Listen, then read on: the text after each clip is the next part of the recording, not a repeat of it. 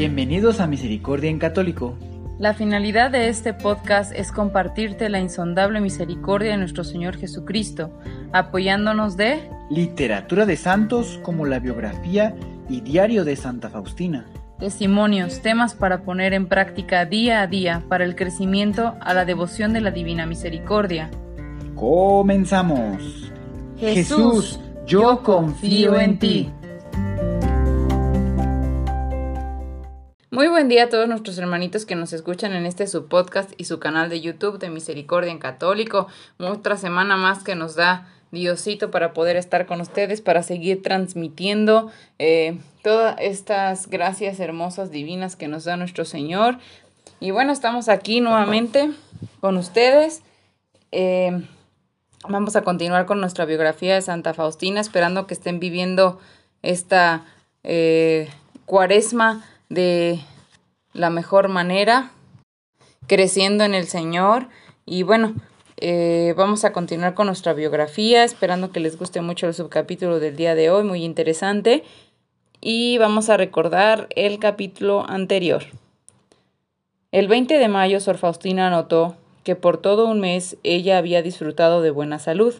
Se le ocurrió que no sabía que era más placentero al Señor, servirlo en enfermedad o en la robusta salud que ella le había pedido. Y le dijo al Señor, Jesús, haz de mí lo que desees. Ese día Jesús le llevó de nuevo a su anterior estado de enfermedad.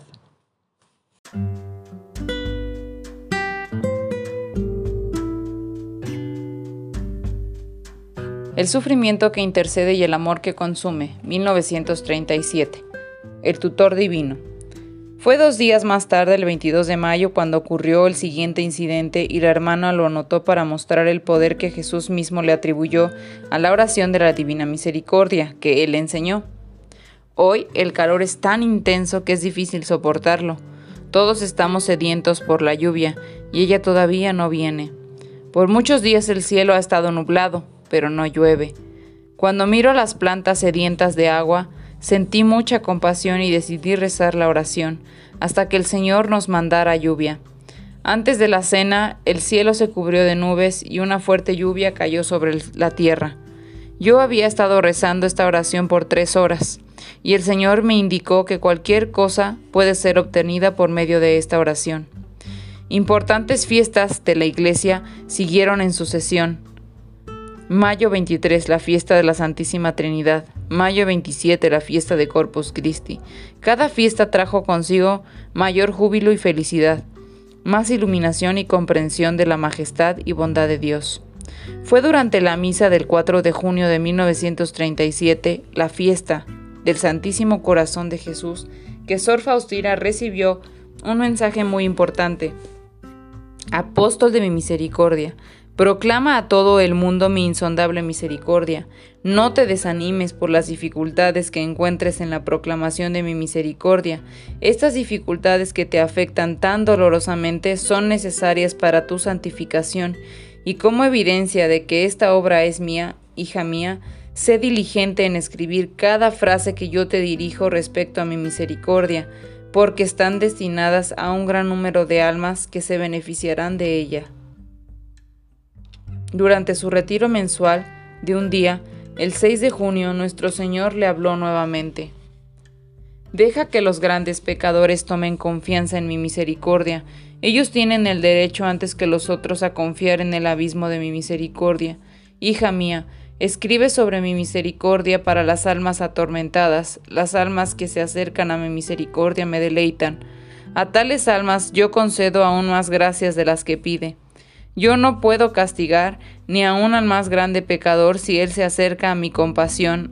Al contrario, yo lo justifico en mi insondable e inescrutable misericordia. Escribe, antes de que yo venga como juez justo, yo primero abro de par en par la puerta de mi misericordia. Aquel que rehúsa pasar por la puerta de mi misericordia, debe pasar por la puerta de mi justicia. En una ocasión, cuando Sor Faustina se sintió ofendida porque fue enviada a realizar una tarea y no pudo asistir a unas conferencias especiales con las otras hermanas, Jesús le dijo, Hija mía, ¿por qué le das tanta importancia a la enseñanza y habladuría de la gente? Yo quiero enseñarte, por eso es que yo dispongo las cosas de manera que no puedas atender esas conferencias. En un solo momento, yo haré que sepas más de los que los otros podrán lograr a través de muchos años de trabajo.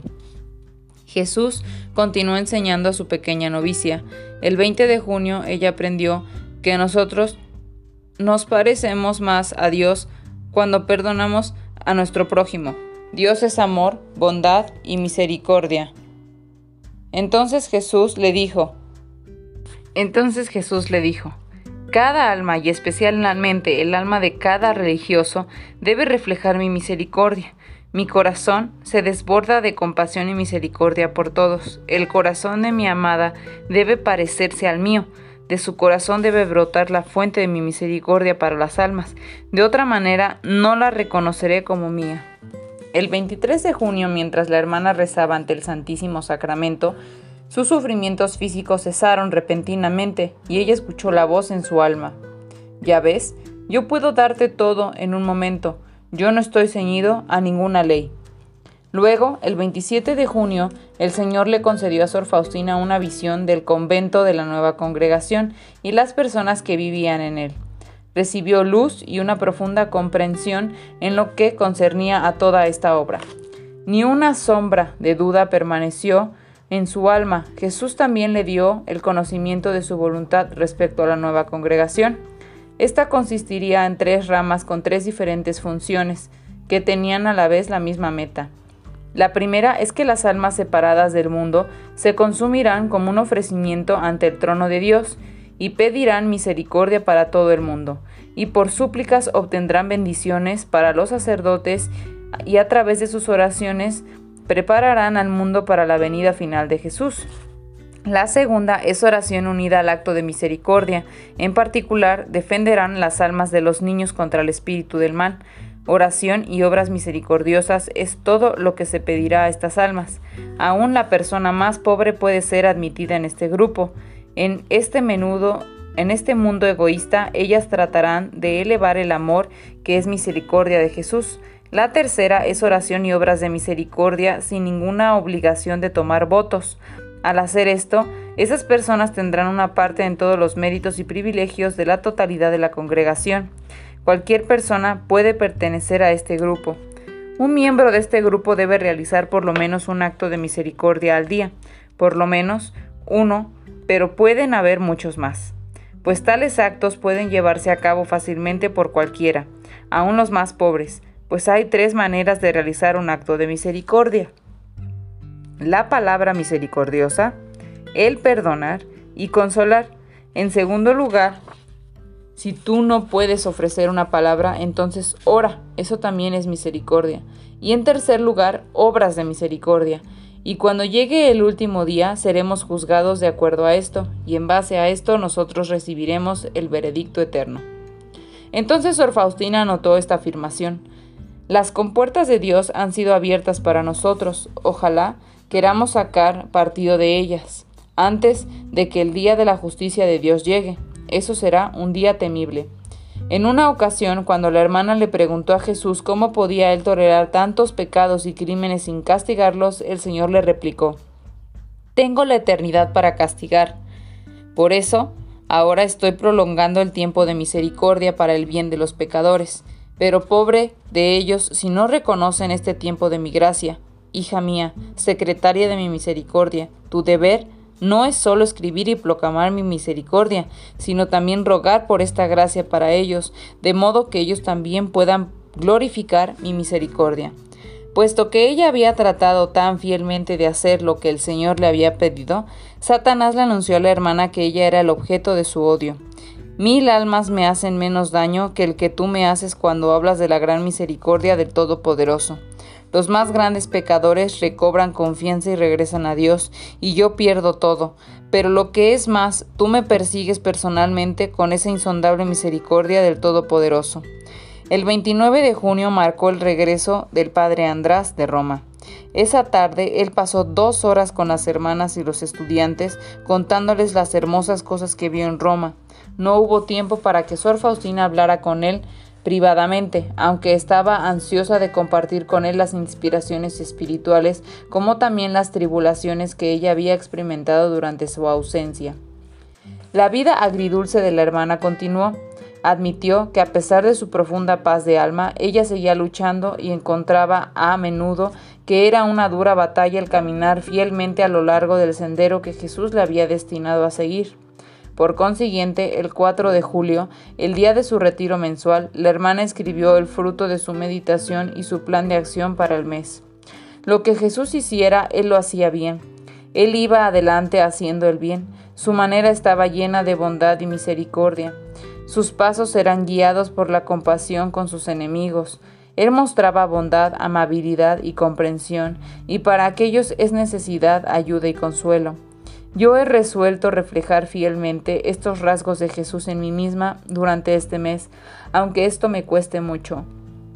Durante la adoración del Santísimo Sacramento, la hermana oyó la voz en su alma.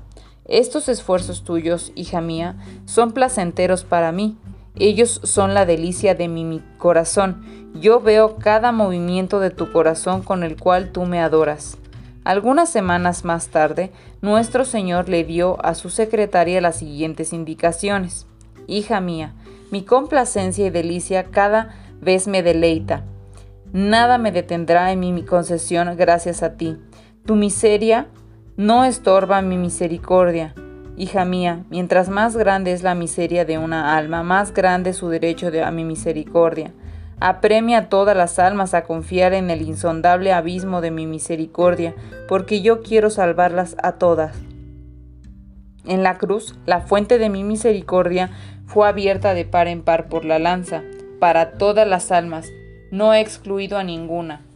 Jesús enseñó a Sor Faustina el valor de la sumisión a su santa voluntad, de la contemplación de su pasión, ella anotó lo siguiente. Yo vi al Señor en la cruz, de sus manos y pies, costado, fluía la sangre más sagrada. Después de algún tiempo Jesús me dijo, todo esto es por la salvación de las almas. Considera, buen hija mía, lo que tú estás haciendo por su salvación. Yo contesté, Jesús, cuando yo miro tu sufrimiento, yo veo lo que yo hago es casi nada por la salvación de las almas. Y el Señor me dijo, sabrás, hija mía, que tu silencio, martirio, día a día, en completa sumisión a mi voluntad, conduce muchas almas al cielo.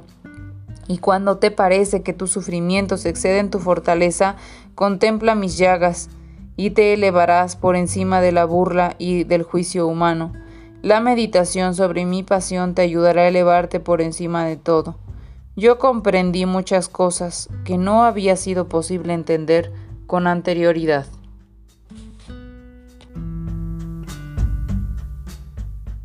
Reflexión.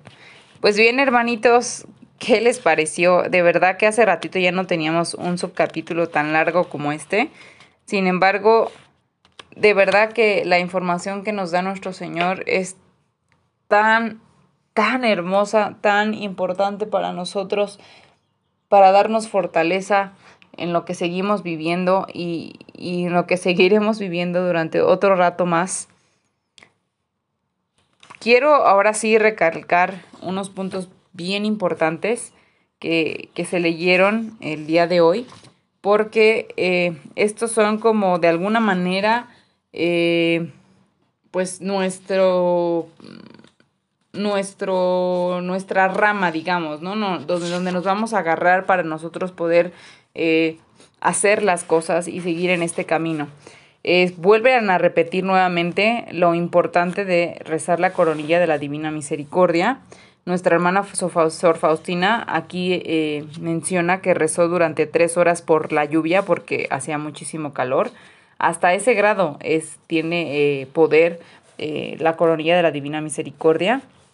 Recuerden que pues obviamente debemos estar, eh, considerar varias cosas para que esto se logre, ¿verdad? O sea, no, no, no a cualquier alma se le concede algo así. El alma de Santa Faustina era eh, pues muy devota, muy entregada, sin embargo, no debemos de nosotros perder la fe en que Dios puede concedernos eh, pues todas esas gracias, todas esas bendiciones que Él tiene para nosotros. También debemos de saber que pues lo que pedimos a veces no es algo que nos, sea bueno para nosotros. Eso también se menciona aquí. O sea, nuestro Señor eh, sabe por qué nos da las cosas. Eh, nuestra hermana Faustina quería asistir a unas conferencias, sin embargo, Él le dice, yo hice que no fueras por algún motivo, alguna situación que nosotros no vemos. Y es lo que repetimos muchas veces, que a veces, aunque pasemos cosas muy duras y muy difíciles, Dios no, no nos las pone en el camino porque no quiere que nosotros suframos o pasemos por alguna situación que nos desvíe del, del camino realmente que Él ha trazado para nosotros. Y bueno, vamos a remarcar ahorita los tres puntos importantes que dice sobre la congregación. Em, él comenta aquí mucho, él comenta mucho que eh, para la nueva congregación existen eh, pues eh, diversas almas que estarán dentro de la congregación, ¿no? La primera él menciona que son las almas que se separan del mundo y que bueno, se sumirán como un ofrecimiento ante el trono de Dios y pedirán misericordia por todo el mundo, ¿no?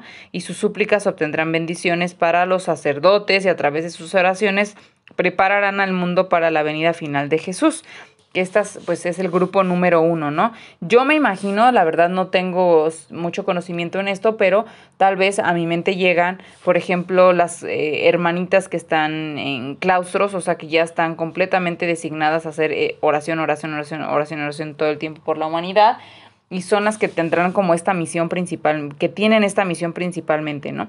El segundo grupo que viene es eh, oración unida al acto de misericordia, a un acto de misericordia. O sea, aparte de hacer oración, es acto de misericordia, porque el, primer, el primero son oraciones y súplicas por eh, nuestros sacerdotes y bueno, o sea, realmente el sufrimiento de las primeras almas es eh, directamente, o sea, ya como recluirse y separarse completamente del mundo, o sea, nada como esa, esa renuncia directamente a, a todo lo que viene siendo las cosas del mundo, ¿no?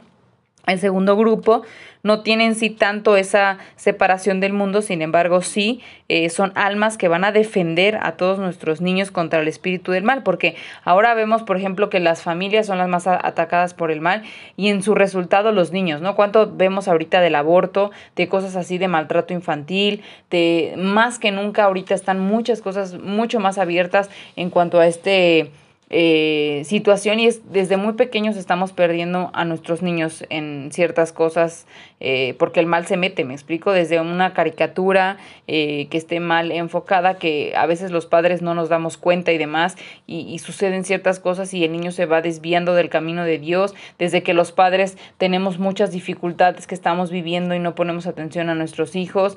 esto de la pandemia también vino a ser una sacudida para todos porque pues ahorita los niños tienen que estar en su casa y los papás tienen que arreglárselas y es súper difícil, o sea, realmente es muy complicado todo lo que se está conllevando a través de esta pandemia, sin embargo, eso también es una sacudida porque Dios nos está ayudando a que volvamos a agarrar la rienda, ¿no? Que estábamos perdiendo y habíamos soltado de, de, de nuestros niños, ¿no? De, estas generaciones que, que, están saliendo y que pues estaban muy perdidas, con mucho desamor, muy aisladas, en demasiada tecnología, está siendo como un reencuentro familiar y a veces se necesitan como ciertas sacudidas como para poder reaccionar. Y no me refiero a que Dios mandó la pandemia para nada, ¿no? Sino el aspecto de que nosotros sabemos que Dios con una palabra simplemente podría detener esto inmediatamente. Y no lo, no se ha hecho de esta manera porque pues necesitamos aprender cosas, necesitamos vivir ciertas cosas que, que nos hagan crecer como humanidad para mejorar. O sea, es una manera de que Dios, como le dijo a Sor Faustina, no, yo no hice que esto pasara. ¿Por qué? Porque no era tu, no tenías que estar ahí. O sea, y yo lo hice a propósito para que no estuvieras ahí. Entonces Dios de alguna manera nos está protegiendo, pero también nos está enseñando muchas cosas. Y la última, eh, la tercera, que es la oración y las obras de misericordia, sin ninguna obligación de tomar los votos, es decir, pues no ser como algún hermano, algo como nosotros, o sea, nosotros las personas que, bueno, las personas que no sean hermanitas de alguna congregación que nos estén escuchando, eh, los fieles, los laicos que, que estemos escuchando este, este podcast eh, o este YouTube, este canal de YouTube, estos audios, pues somos las personas que podemos hacer oración y obras de misericordia. Ajá. Y al hacer esto, nosotros podemos, en parte, eh, bueno, participar de los méritos y privilegios que conllevan a la congregación y pues también ayudamos a que otras personas puedan convertirse y salvarse. Este, también nos menciona Jesús que tenemos todas las posibilidades de poder hacer actos de misericordia en todo el día, hasta más de uno, ¿no? Pero él dice que por lo menos debemos de eh, llevar un acto de misericordia. Y él da tres maneras de realizar estos actos, que viene siendo la palabra, el perdón, o sea, perdonar, puede ser eh, llevando la palabra misericordia a alguien, perdonando a alguien, consolando a alguien. En segundo lugar, puede ser eh, eh, no ofrecer tal vez una palabra, entonces orar por esa también, por esas personas, ¿no? Orar y poner, sumergirlas en, en, la misericordia de nuestro Señor. Y en tercer lugar, pues las obras de misericordia, ¿no? Que serían como las, las que pues sería más prudente realizar, pero a veces con el encierro y demás no es como tan falta, es fácil realizar estas obras de misericordia. Sin embargo, si de alguna manera tenemos ropa que ya no que ya no usamos, ¿no? O cosas así, en vez de pues desperdiciarlas o tirarlas o cosas así, podemos remendarlas y regalarlas, ¿no? Que a veces a veces ahí, por ejemplo, nos enseñan también algunos padres que una verdadera obra de misericordia es cuando das algo que pues no te sobra, ¿no? Cuando es dar algo que eh, realmente, pues si vas y te compras, no sé, tienes unos tenis, ¿no? Que ya están un poquito gastados y no de, no de definitivamente no poder usarlos, ¿verdad? Que ya están un poquito más gastados y tienes los recursos para comprarte unos tenis nuevos, ¿no? Que esos tenis nuevos los donaras y tú siguieras con tus tenis gastados durante un tiempo más. Eso sería una obra de misericordia eh, bastante fuerte, ¿no? Porque ya oh, ya como que sientes feo, ya como que sientes ese desprendimiento del mundo y entonces es cuando causa más efecto. O que tienes muchísimas ganas de comprarte, no sé, un dulce, una paleta de hielo, ¿no? O unas palomitas, que se te antoja unas palomitas muchísimo con chile y limón y ya te las estás eh, saboreando y te contienes y en vez de gastarte ese dinero en las palomitas, eh, compras algo para una persona necesitada. ¿No? Y ya te amarraste ese gusto, esas son obras de misericordia, son, son, son ofrecimientos fuertes que uno pues tienen mucho valor porque tú te estás muriendo al mundo para poder ayudar a otra alma, ¿verdad? Y bueno, este, y todos seremos juzgados de acuerdo a esto. O sea, realmente tenemos una gran responsabilidad porque nosotros que estamos eh, aprendiendo de la Divina Misericordia y que ya no lo están diciendo y que ya está viendo alguien que, que lo está mencionando para nosotros y lo estamos escuchando, o sea, todos ustedes que están escuchando estos audios, que están eh, compartiéndolo con nosotros, todos los que tienen oportunidad de escucharlos, ya de alguna manera Dios está haciendo que llegue a ustedes esta información y por lo tanto tenemos esa responsabilidad ya de hacerlo, ¿no? O sea, porque ya está en nuestros corazones, tarde o temprano está en nosotros. Es como, eh, dice, entre más eh, conozcas eh, de, de Dios, más responsabilidad tienes. O sea, no nada más es sí tengo el conocimiento y ya, qué padre, ¿no? Si no tienes más responsabilidad, por eso, pues nuestros sacerdotes, nuestros hermanitas eh, de las congregaciones, eh, nuestras religiosas, pues tienen mucha más responsabilidad que nosotros porque serán juzgadas mucho más duramente. ¿Por qué? Porque ellas tienen mucho más conocimiento y más cercanía con Dios de lo que nosotros los laicos podemos tener. Sin embargo, nos llega mucha información y, y, y en base a eso también seremos nosotros juzgados. Entonces es bien importante que recalcar estos puntos y bueno, resaltar esta información que Dios nos da porque en base a esto nosotros podemos seguir creciendo y podemos seguir eh, en el camino que Dios nos da. Y también recordar eh, que menciona mucho, ¿no? Que la, cuando llegue la justicia divina de nuestro Señor, o sea, ya no hay vuelta atrás. Por eso hermanitos, hay que elegir la misericordia, la divina misericordia. Satanás está que arde por el aspecto de que está la misericordia de Dios y se está dando a conocer. Y bueno, tenemos que ser muy fuertes porque obviamente va a meter muchas trabas el hecho de que nosotros hagamos obras y cambiemos y hagamos una transformación no solamente en nuestras vidas, sino en vidas de otras personas. Y eso él no le gusta nada, va, a tratar de meternos el pie para eh, poder eh, cancelar esto, delimitarlo, estancarlo, eh, romperlo, pero nosotros tenemos que luchar hasta el final para que esto se pueda llevar a cabo y esto pueda llegar y que se rescaten una cantidad, eh, la mayor cantidad de almas posibles. Es nuestra responsabilidad y tenemos que ayudarlas porque queremos al final todos estar disfrutando con Dios en el paraíso, en el cielo, estar con Él y bueno, descansar de todo lo que vivimos el día a día, los que se sientan muy cansados, muy agobiados, eso también es para que les ayude. Falta poco, no se sientan frustrados, no se sientan cansados, disfruten día a día lo que puedan hacer poquito a poquito. De verdad que el tiempo se pasa volando y en cuanto menos lo veamos, ya habremos mirado esto que estamos viviendo como el pasado. Se podrá leer en los libros de historia de todo el mundo y pues decir, recordarle a nuestros hijos, los que están muy chiquititos y no son muy conscientes de ellos, o los que ya están más grandecitos, que puedan pues decir, sí, vivimos esa época de pandemia, así como muchas otras de nuestras generaciones recuerdan haber vivido. Yo recuerdo a mi abuelo que estuvo al final de la Segunda Guerra Mundial, eh, personas que vivieron cosas muy, muy fuertes, eso duró muchísimos años también, las personas que han vivido crisis, guerrillas, este...